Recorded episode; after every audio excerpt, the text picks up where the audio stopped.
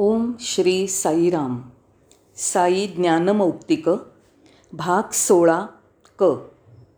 भगवान साईबाबांच्या चरणांना वंदन. आधुनिक शिक्षकांना माहिती नसते. पुढील घटनेमध्ये बाबांनी शिक्षकांबद्दल केलेले संदर्भ अंतर्भूत आहेत. एक दिवसापूर्वी बाबा विद्यार्थ्यांबद्दल बोलले आणि आजच्या प्रसंगी त्यांनी शिक्षकांविषयी बोलण्याचं ठरवलं. कारण तुम्हाला माहिती आहे की आम्हालासुद्धा आमचा डोस मिळायलाच हवा. त्यानंतर ते म्हणाले शिक्षकानो वर्गात प्रश्न कसे विचारावेत हे तुम्हाला कळलं पाहिजे. तुम्ही मुलांना गोंधळात टाकू नये. त्यांच्या उत्तरासाठी तुम्ही त्यांना किती वेळ देता याची काळजी घेतली पाहिजे. शिक्षकांना हे माहिती पाहिजे की कोणते प्रश्न विचारावेत कसे विचारावेत आणि त्यांच्या उत्तराकरता किती वेळ द्यावा.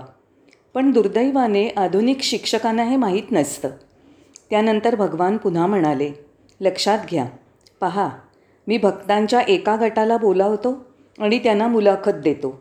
मी त्यांना वेळ देतो. त्यानंतर मी दुसऱ्या गटाला बोलावतो आणि त्यांना काही वेळ देतो. मी त्यांना यासाठी वेळ देतो की स्वामींना काय प्रार्थना करायची याचा ते विचार करू शकतील. अशा तऱ्हेने मी एका ग्रुपनंतर दुसऱ्या ग्रुपला बोलावतो. म्हणजे त्यांना स्वामींकडे काय प्रार्थना करायची याचा विचार करता येतो. म्हणजे मी एका गटानंतर दुसऱ्या गटाला बोलावतो कारण त्यांना विचार करायला वेळ मिळतो. त्याचप्रमाणे माझं जीवन हाच माझा संदेश आहे. तुम्हाला ते समजलं पाहिजे. काय विचारायचं आणि वेळ कसा द्यायचा हे तुम्हाला माहिती असलं पाहिजे.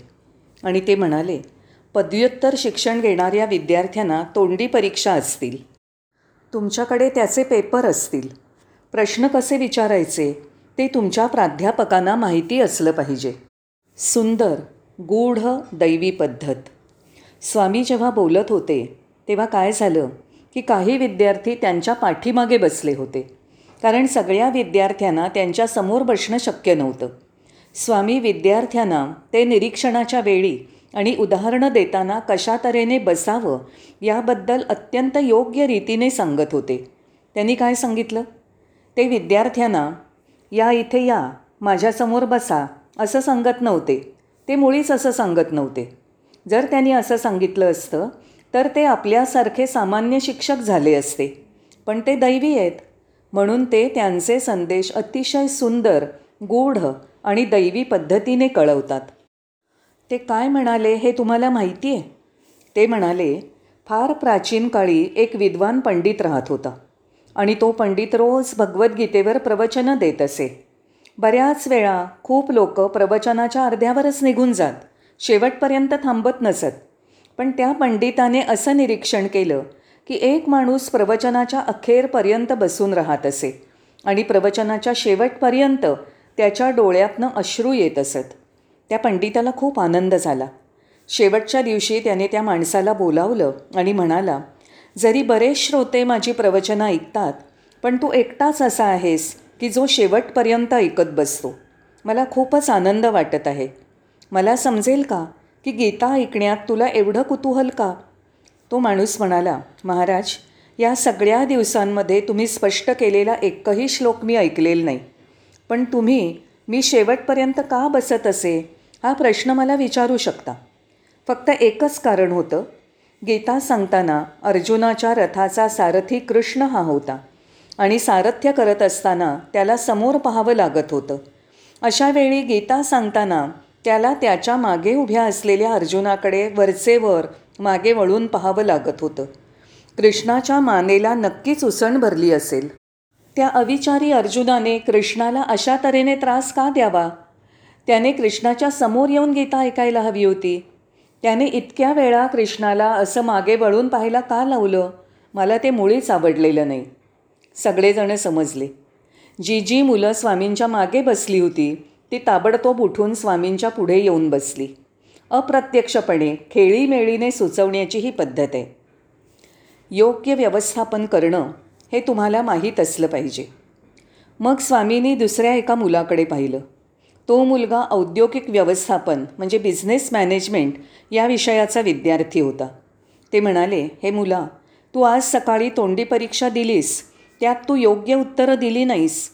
परीक्षकांनी तुला जेव्हा एक प्रश्न विचारला तेव्हा तू त्यांना अनेक उत्तरं दिलीस. हे बरोबर नाही. हे तमिळनाडूमध्ये तयार होणाऱ्या अवियलसारखं झालं. अवियल म्हणजे सर्व भाज्या एकत्र केलेली भाजी.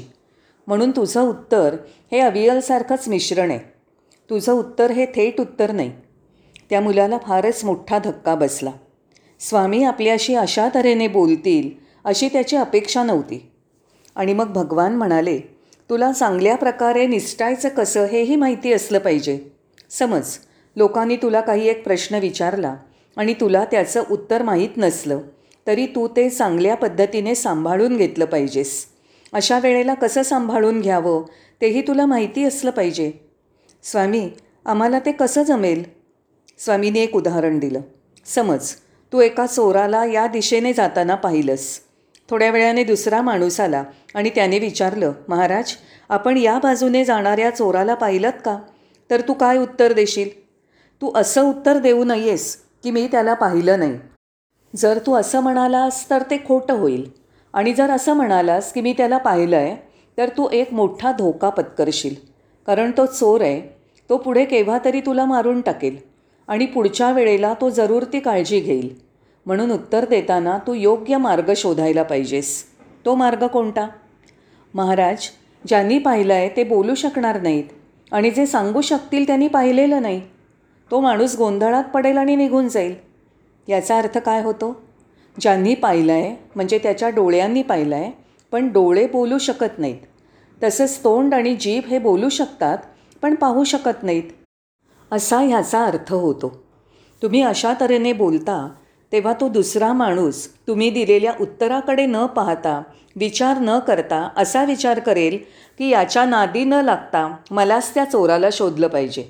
म्हणून तुमचं उत्तर असं असलं पाहिजे की त्या उत्तरापासून स्वतःला मोकळं करता आलं पाहिजे.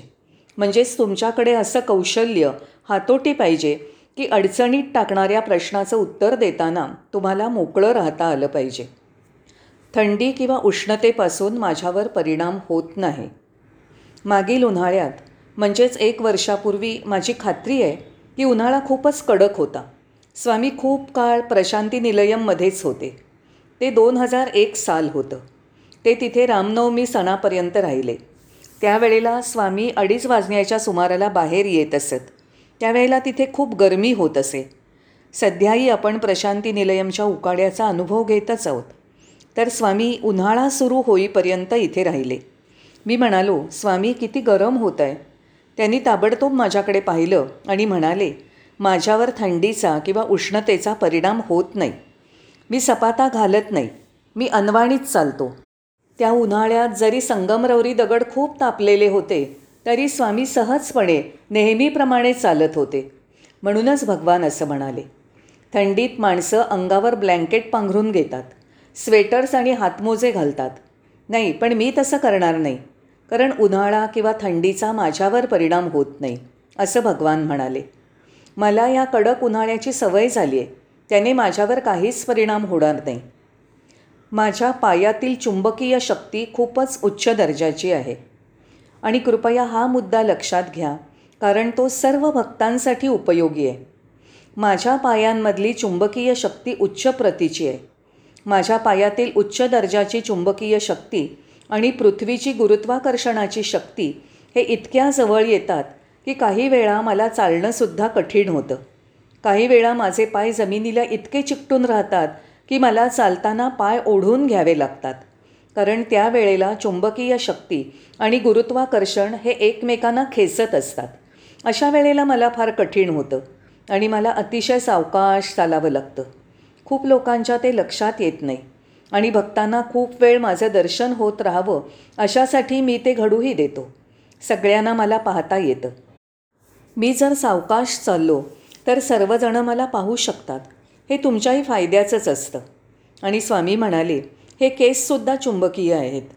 जर मी एखादा तारेचा ब्रश वापरला तर लगेच केस त्या ब्रशला चिकटून बसतात.